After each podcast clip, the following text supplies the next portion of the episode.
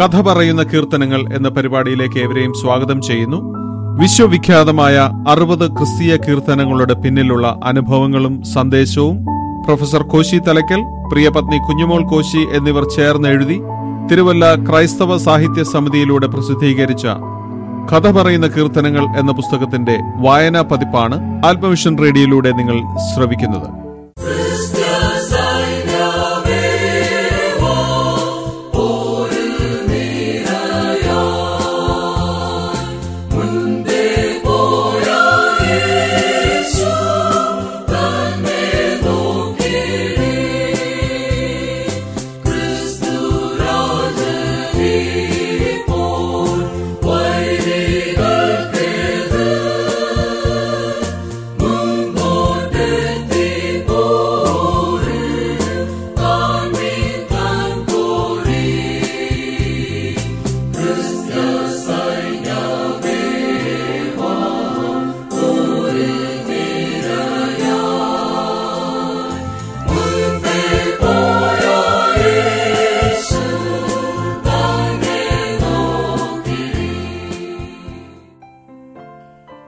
ക്രിസ്ത്യ സൈന്യമേവ ആയിരത്തി എണ്ണൂറ്റി അറുപത്തി അഞ്ച് ഈ പടയിൽ പൊരുതുവാൻ നിങ്ങൾക്ക് ആവശ്യമില്ല നിങ്ങൾ സ്ഥിരമായി നിന്ന് യഹോവ നിങ്ങൾക്ക് വരുത്തുന്ന രക്ഷ കണ്ടുകൊള്ളുവിൻ.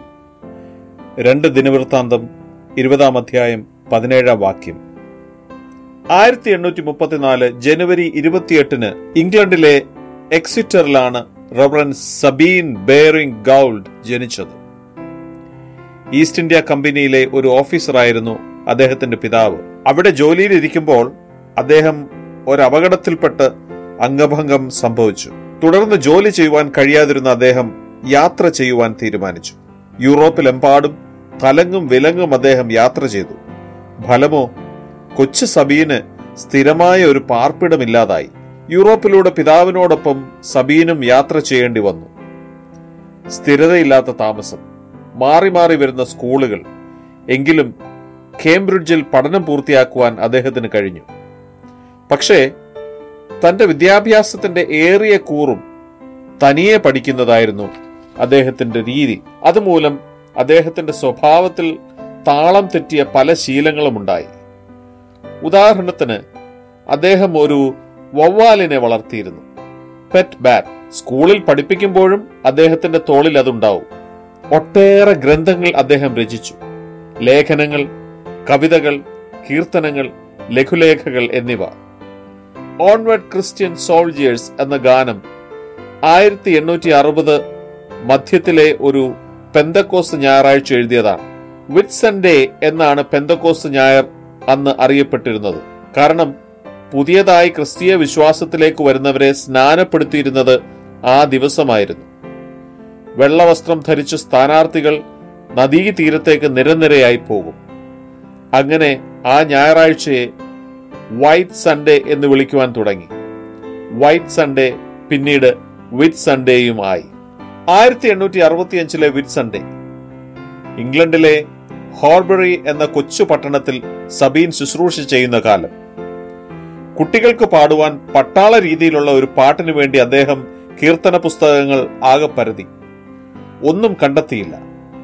പിറ്റേ ദിവസം തിങ്കളാഴ്ച ആ ഗ്രാമത്തിലെ കുട്ടികൾക്ക് അടുത്തുള്ള പട്ടണത്തിലേക്ക് സൺഡേ സ്കൂൾ റാലിയായി പോകേണ്ടതായിരുന്നു. അവർക്ക് ഒരു മാർച്ചിംഗ് ഗാനം തന്നെ വേണമെന്ന് സബീന് നിർബന്ധം.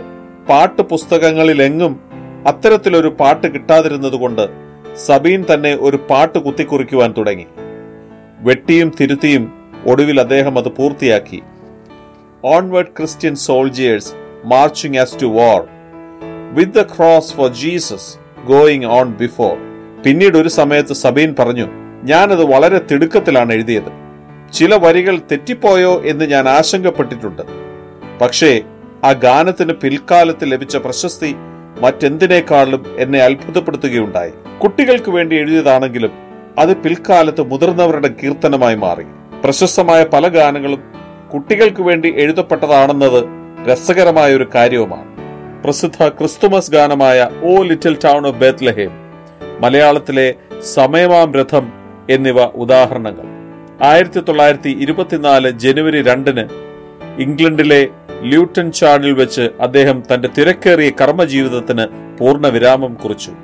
തോളിൽ താൻ വളർത്തിയ വവ്വാലിനെയും എടുത്തുകൊണ്ട് കുട്ടികൾക്കൊപ്പം മാർച്ച് ചെയ്തു പോകുന്ന സബീൻ എന്ന ഉണർവ് പ്രസംഗകൻ.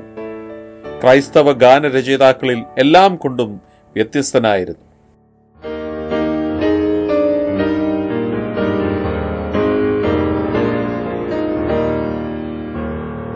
Onward, Christian soldiers,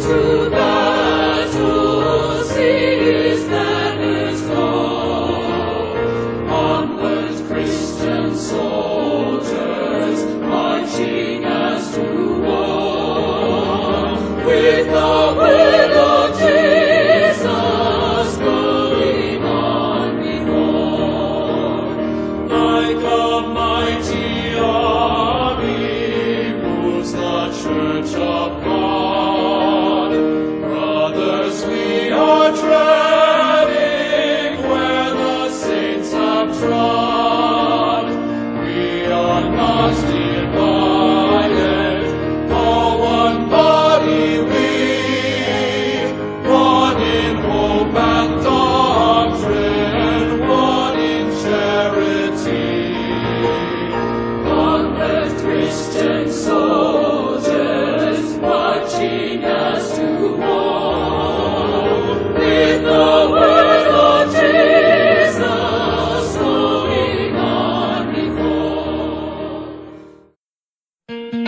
കഥ പറയുന്ന കീർത്തനങ്ങൾ എല്ലാ ബുധനാഴ്ചയും വെള്ളിയാഴ്ചയും വൈകുന്നേരം ഏഴ് മണിക്ക് ആത്മവിഷൻ ഇന്റർനെറ്റ് റേഡിയോയിൽ.